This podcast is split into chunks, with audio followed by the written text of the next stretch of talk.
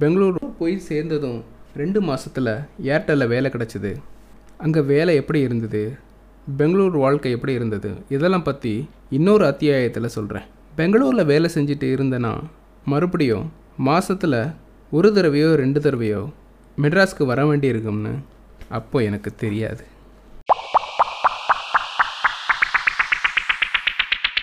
என் நண்பனோட கல்யாணம் மெட்ராஸில் நிச்சயமாயிருந்தது நாங்கள் எல்லோரும் ஆஃபீஸ்லேருந்து போயிருந்தோம். அங்கே தான் முத முதல்ல தங்கமணியை பார்த்தேன். கொஞ்சம் ஃபாஸ்ட் ஃபார்வர்ட் பண்ணிட்டோம் அப்படின்னா சில மாதங்களில் நாங்கள் காதல் ஜோடிகள் ஆகிட்டோம் ஒவ்வொரு வாரமும் ஒரு வீக் ஆஃபில் ஒரு வாரம் விட்டு ஒரு வாரம் என் தங்கமணியை பார்க்கறதுக்குன்னே வருவேன். காதலிச்ச நாட்கள் உண்மையாகவே தேனிலவு நாட்கள் தான் எப்படி வேலைக்கு சேர்ந்து ட்ரைனிங் பீரியடில் இருப்போமோ அப்படி. மரினா சரவணபவன் ஈகா தேட்டர் சத்யம்னு ரொம்ப ஜாலியாக போயிட்டு இருந்தது நாங்கள் முத முதல்ல சேர்ந்து ஒரு படம் பார்த்தோம். தூம் டூ ஈகா தேட்டரில் பார்த்தோம். அது ஒரு ஹவுஸ்ஃபுல் ஷோ அன்னைக்கு தான் எனக்கு ஒரு விஷயம் என் தங்கமணியை பற்றி தெரிய வந்தது. அதை நினச்சி ரொம்ப சந்தோஷமாகவும் இருந்தது. அது என்னென்னா அவளுக்கும் பாலிவுட் படங்கள்லாம் பிடிக்குன்ற விஷயம். ஆனால் நான் அவட்ட சொல்லவே இல்லை.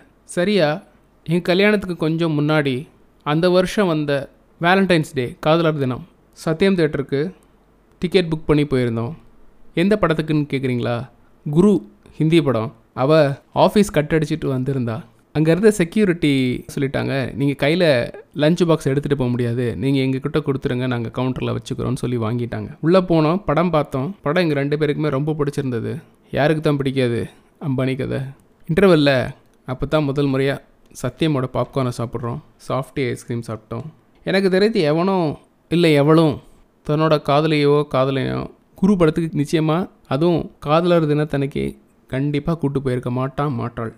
எது எப்படியோ அந்த சாஃப்டியோட இனிப்பும் பாப்கார்னோட சுவையும் நாக்கை விட்டு இன்னும் போகலை. கல்யாணமும் நடந்து முடிஞ்சுது. ஆனால் தங்கமணி வேலை பார்த்துட்டு இருந்த கம்பெனியோட பிரான்ச்சு பெங்களூரில் இல்லை. அதனால் தங்கமணி வேலையை ராஜினாமா பண்ணிவிட்டு என் கூட பெங்களூர் வர வேண்டியதாக இருந்தது. பெங்களூரில் நாங்கள் ஒரு ரெண்டரை வருஷம் தங்கியிருந்தோம்.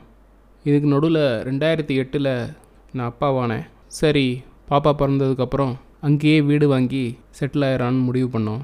ஆனால் வீட்டில் இருக்க பெரியவங்க அங்கே வேண்டாம். அது எப்படி இருந்தாலும் நம்ம ஊர் கிடையாது. வெளி மாநிலம் தானே. அதில் ஏற்கனவே இந்த கன்னடர்கள் தமிழர்கள் பிரச்சனைன்னு அப்பப்போ நடந்துகிட்ருக்கு வேண்டாம் நீ வீடு வாங்கி செட்டில் ஆகிறதா இருந்தால் மெட்ராஸ்லேயே வீடு வாங்கி செட்டில் ஆகிரு அப்படின்னு சொல்லிட்டாங்க. சரி மெட்ராஸ்க்கு எப்படி வர்றதுன்னு யோசிச்சுட்டு இருந்தப்போ தான் ரெண்டாயிரத்தி பத்தில் வேலையும் கிடச்சிது. ஏப்ரல் ரெண்டாயிரத்தி பத்து திரும்ப நான் மெட்ராஸ்க்கு வந்துட்டேன். வந்ததும் மேஜிக் பிரிக்ஸ் வழியாக வீடு தேடிக்கிட்டு இருந்தோம் வடகைக்கு. அப்போ முகப்பெயர் மேற்கில் நொளம்பூர்னு சொல்லப்படுற ஒரு ஏரியாவில் ஒரு அப்பார்ட்மெண்ட்டில் ஒரு ஃப்ளாட்டு அவைலபிளாக இருந்தது. அந்த ஓனரையும் பார்த்து பேசணும் வீட்டையும் பார்த்தோம் எங்களுக்கு பிடிச்சிருந்தது. அவர் கேட்ட வாடகை தரேன்னு சொன்னதால் சரின்னு ஒத்துக்கிட்டாரு. மெட்ராஸுக்கு வரேன்னு சொன்னதும் தங்கமணிக்கு சந்தோஷம் தாழலை. உடனே அவங்க பழைய கம்பெனி ஹெச்ஆர் சிஇஓ இவங்ககிட்டலாம் டைரெக்டாக பேசி திரும்பியும் வேலையில் சேர்ந்துக்கிட்டா.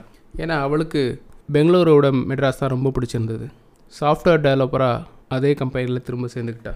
என்னோடய ஆஃபீஸ் இருந்தது அம்பத்தூர் தொழிற்பேட்டை அதாவது அம்பத்தூர் இண்டஸ்ட்ரியல் எஸ்டேட் வீட்டிலேருந்து சரியாக எட்டு நிமிஷத்தில் ஆஃபீஸுக்கு போயிடலாம். ஆனால் என் பொண்ணுக்கு அப்போது ஒரு சின்ன பிரச்சனை. அவளுக்கு வயசு ரெண்டாகியும். வாயை திறந்து சரியாக பேச மாட்டா.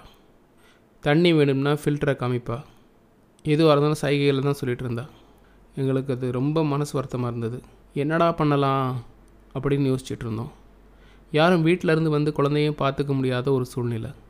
அவளுக்கும் ஆஃபீஸ் டி நகரில் சரி என்ன பண்ணலான்னு முடிவு செஞ்சு காஞ்சனா பாட்டின்னு சொல்லிட்டு ஒரு டே கேர் சென்டர் பார்த்தோம். அது டி நகர்லேயும் இருந்தது ஸோ அவள் ஆஃபீஸுக்கு போகிறப்ப பஸ்ஸில் பாப்பாவையும் கூட்டிகிட்டு போய் அங்கே இறங்கி அந்த சென்டரில் விட்டுட்டு அதுக்கப்புறம் அவள் ஆஃபீஸ் போவாள் அப்போது அங்கே சென்டர் ஹெட்டாக இருந்தவங்க ஒரு வயசான அம்மா அவங்க பேர் ஜானகி. அவங்கக்கிட்ட இந்த பிரச்சனையை சொன்னோம். இந்த மாதிரி பாப்பாவுக்கு ரெண்டு வயசாச்சு இருந்தாலும் அவள் சரியாக பேச மாட்டேங்கிறா அப்படின்னு சொன்னதும் நீங்கள் கவலையை விடுங்க நான் பார்த்துக்கிறேன் அப்படின்னு சொல்லிட்டாங்க. அவங்கக்கிட்ட போய் சரியாக ரெண்டு வாரம் தான். ரொம்ப சரளமாக பேச ஆரம்பிச்சிட்டா. எங்களுக்கு ரொம்ப சந்தோஷம். அவங்க கையை பிடிச்சி நன்றி சொன்னோம். அவங்க சொன்னாங்க நீங்கள் கவலைப்படுறதுக்கு இல்லை ஒன்றுமே கிடையாது. சில குழந்தைகள் அப்படி தான் கொஞ்சம் அவங்களுக்கு எக்ஸ்ட்ரா கேர் கொடுத்து கூடவே இருந்து பார்த்துக்கிட்டோம்னா பேச்செல்லாம் ரொம்ப நல்லாவே வரும்னு சொல்லிட்டாங்க. ரொம்ப ரொம்ப ரொம்ப சந்தோஷம். ஆனால் தினமும் பஸ்ஸில் போயிட்டு வர்றதால ரெண்டு பேரும் ரொம்ப களைப்பாக தான் வருவாங்க.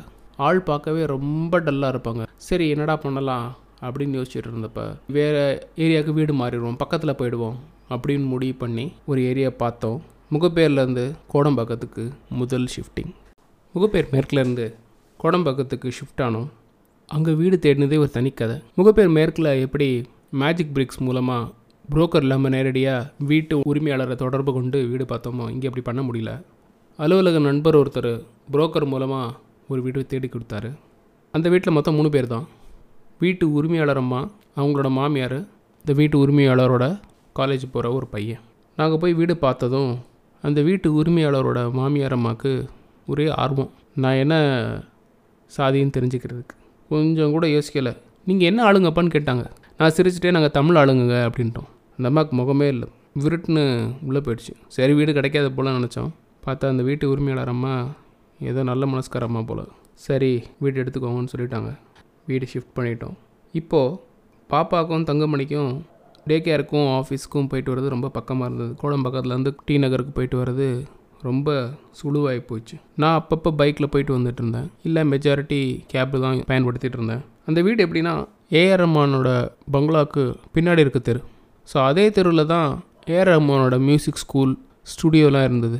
எங்கள் வீட்டு மாடியிலேருந்து பார்த்தா அந்த மியூசிக் ஸ்கூலில் அடுக்கி வச்சிருக்க அந்த இசைக்கருவிகள் எல்லாமே தெரியும். காலையில் வாக்கிங் போகிறப்போ அடிக்கடி ஜேஎம் ரவியை பார்க்கறது உண்டு. அவர் தன்னோட கை குழந்தைய அப்போ தூக்கிட்டு வாக்கிங் வருவார். பார்த்து ஒரு மைல்டு ஸ்மைல் சிரிச்சிட்டு போயிடுவார் அங்கே இருந்தப்போ அசோக் நகர் டிநகர் வடபழனி. இதெல்லாம் தான் அடிக்கடி நாங்கள் போயிட்டு வர இடங்கள். வடபழனி இருக்கவே இருக்கார் நம்ம அப்பன் Murugar. Ashok Nagar pizza hut. T Nagar shopping. கேட்கணுமா நாங்கள் கோடம்பாக்கம் வீட்டில் இருந்தப்போ தான் முத முதல்ல ஸ்ப்ளிட் ஏசி வாங்கினோம். ரத்னா ஃபேன் ஹவுஸில் போய் வாங்கினோம்.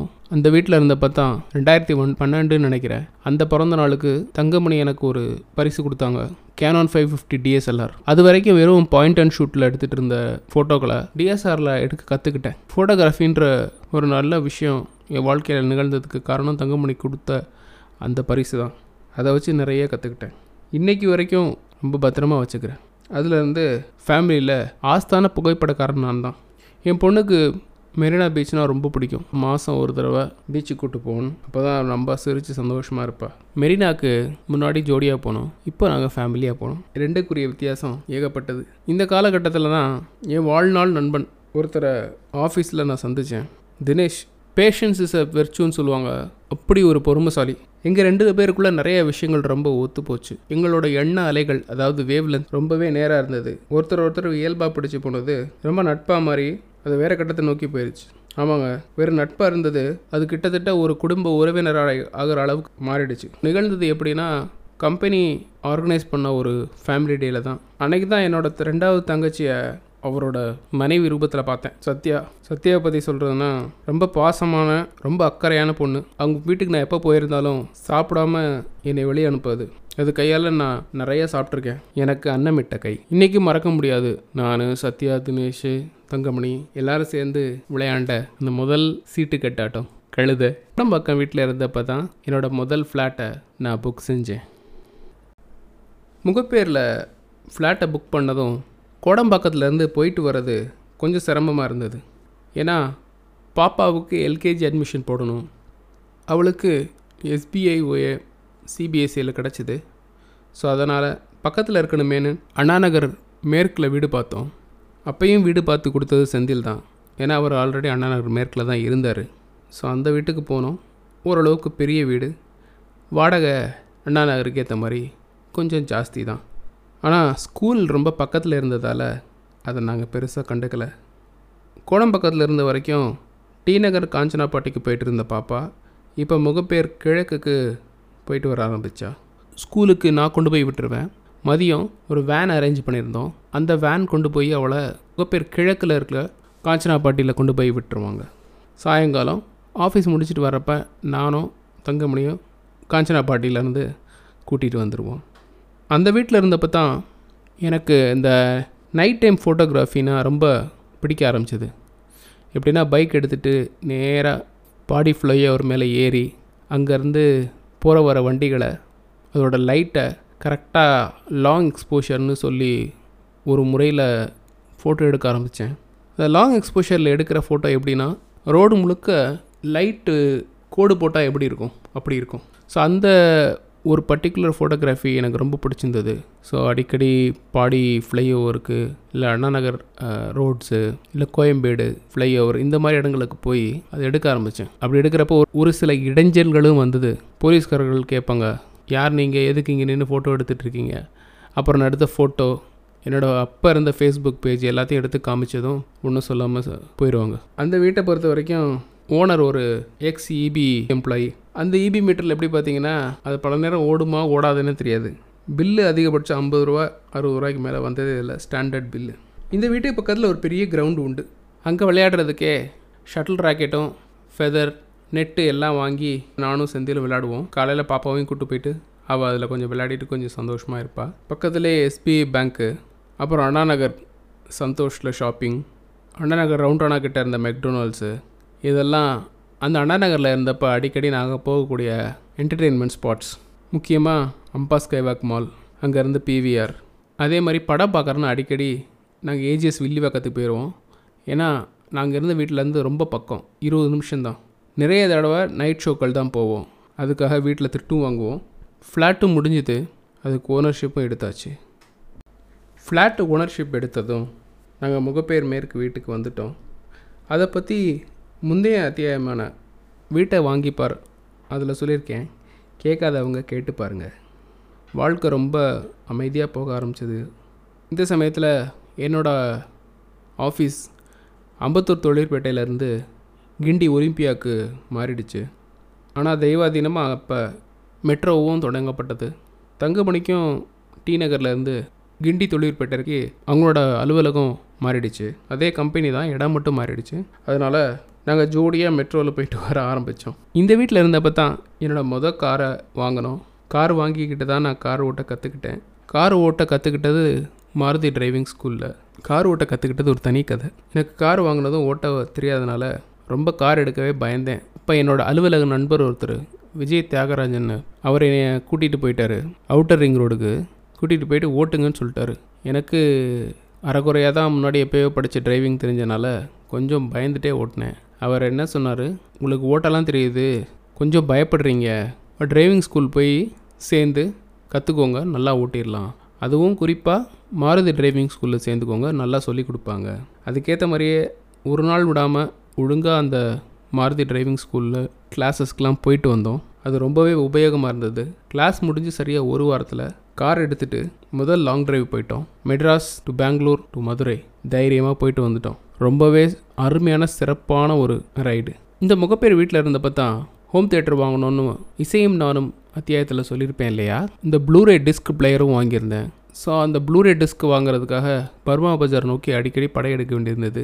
அப்படியே கேசட்டு சிடி டிவிடி சேர்த்த மாதிரி ப்ளூரேயும் சேர்த்துட்டேன். முகப்பேர் வீட்டில் இருந்தப்போ தான். இங்கே இருந்து நாங்கள் பலாசோ அதாவது சத்தியமோட தியேட்டர் விஜயா ஃபோரம்மல் ஆரம்பிக்கிறதுக்கு முன்னாடி வரைக்கும் ஏஜிஎஸ் வில்லிவாக்கம் தான் போயிட்டு இருந்தோம். அதுக்கப்புறம் இங்கே வந்ததும் அதாவது பலாசா ஓப்பன் பண்ணதும் நாங்கள் அங்கே போய் படம் பார்க்க ஆரம்பித்தோம் அதுவும் மெட்ரோலே போயிட்டு வந்துட்டோம். அடிக்கடி மெட்ரோ பயன்படுத்த ஆரம்பித்தோம் அது தினமும் போயிட்டுருப்போம். அது போக சில நாட்களில் சனியோ ஞாயிறோ ஒன்று வடபழனி கோயிலுக்கு போகிறோம் விஜயா ஃபோரம் மாலுக்கு போகிறோம்னா மெட்ரோ தான். பஸ்ஸு மாதிரி மெட்ரோவை பயன்படுத்தணும். இது போக எங்களுக்கு ரொம்ப பிடிச்ச விஷயம் முக்கியமாக எனக்கு என்னோடய பொண்ணுக்கு ரொம்ப பிடிச்ச விஷயம் காரில் ஞாயிற்றுக்கிழமை காலையில் பெசநகர் பீச்சுக்கு போகிறது தான். அவ்வளவு நல்லாயிருக்கும் ஏன்னா பெசநகர் பீச்சுக்கு போனவங்களுக்கு தெரியும் அது எவ்வளவு சுத்தமாக இருக்கும்னு. அந்த பீச்சுக்கு போய் அந்த சிப்பியெல்லாம் அலை அடிக்கிறதுலேருந்து பெருக்கி எடுத்து கவரில் போட்டுட்டு வந்து அது மேலே கலர் அடித்து பெயிண்ட் பண்ணி ரொம்ப சந்தோஷமாக ஃபீல் பண்ணுவோம் என்னோட பொண்ணு. இந்த கட்டத்தில் தான் அடுத்த வீட்டுக்கான தேவை வந்தது.